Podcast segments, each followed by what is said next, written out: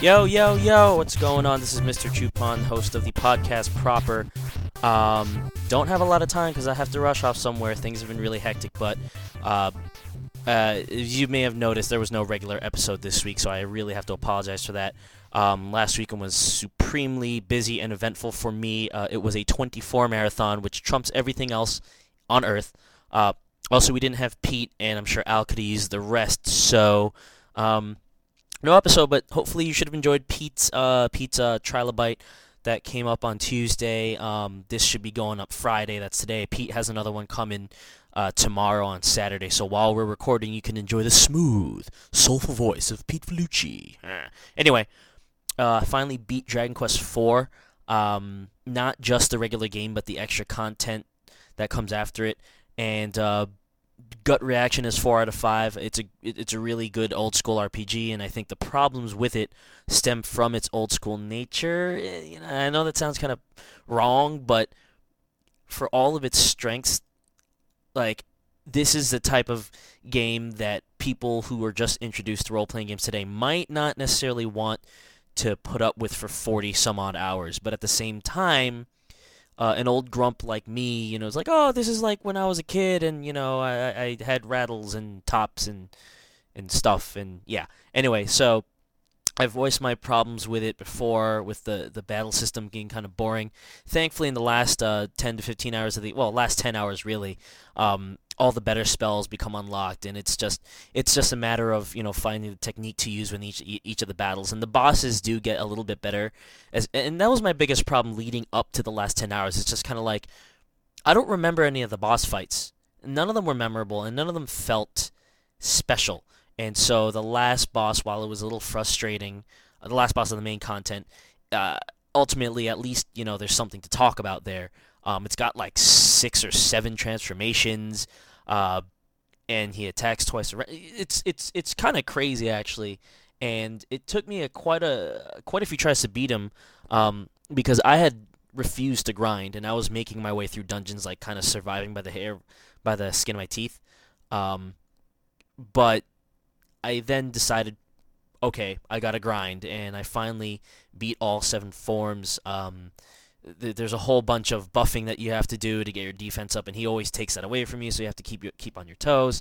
And before I leveled up, I kept on running out of magic points, so that was the big thing that I had to do was keep that um keep keep my stats up. So the other cool thing is that it lets you transfer characters between the people who are actively fighting on the field and people who are sitting in the wagon, so you can kind of uh, strategize your lineup that way.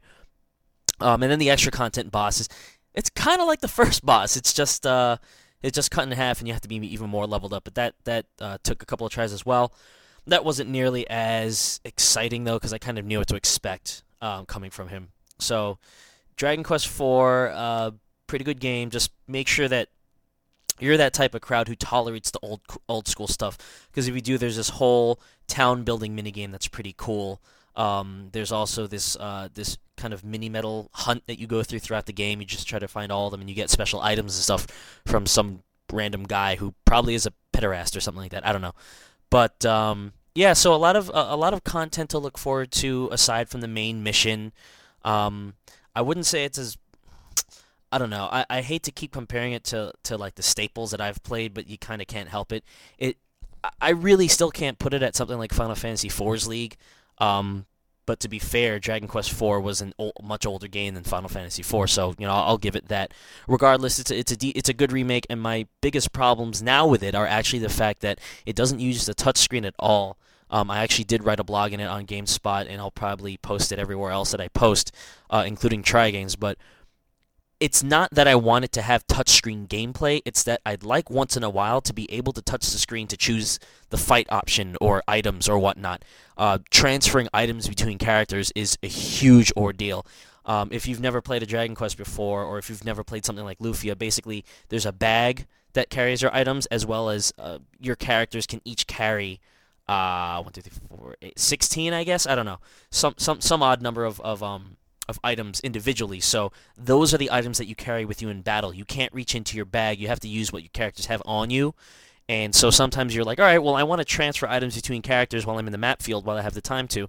and it's a matter of you select your character, then select the item, then you select the next character, character, then you select the slot you want to put the item in, and then they trade. And it's not terrible, but it's a little bit cumbersome when you can think about the fact that hey, I've got a touchscreen. Why don't I just use drag and drop? And the fact that that it's not it's it's basically I think they took the PlayStation remake and just shoveled it in the DS with the extra content. It's like you you have the opportunity here to make a, a, a more graceful interface, and you should have taken it. Um, I'm of the opinion that you shouldn't force stupid touchscreen stuff in there if you don't need to, but you should always have something that makes playing the game either easier in terms of usability, not in terms of content, like, oh, don't make the boss easier, but make it easier to navigate around, or at least provide the option for people who like to. Like, I, I sometimes play it while lying down on the couch or in bed, and when you're lying down and you're looking up and you have your hands up and your your your thumbs are gripping onto the DS, like you, once in a while you kind of want to, you know what?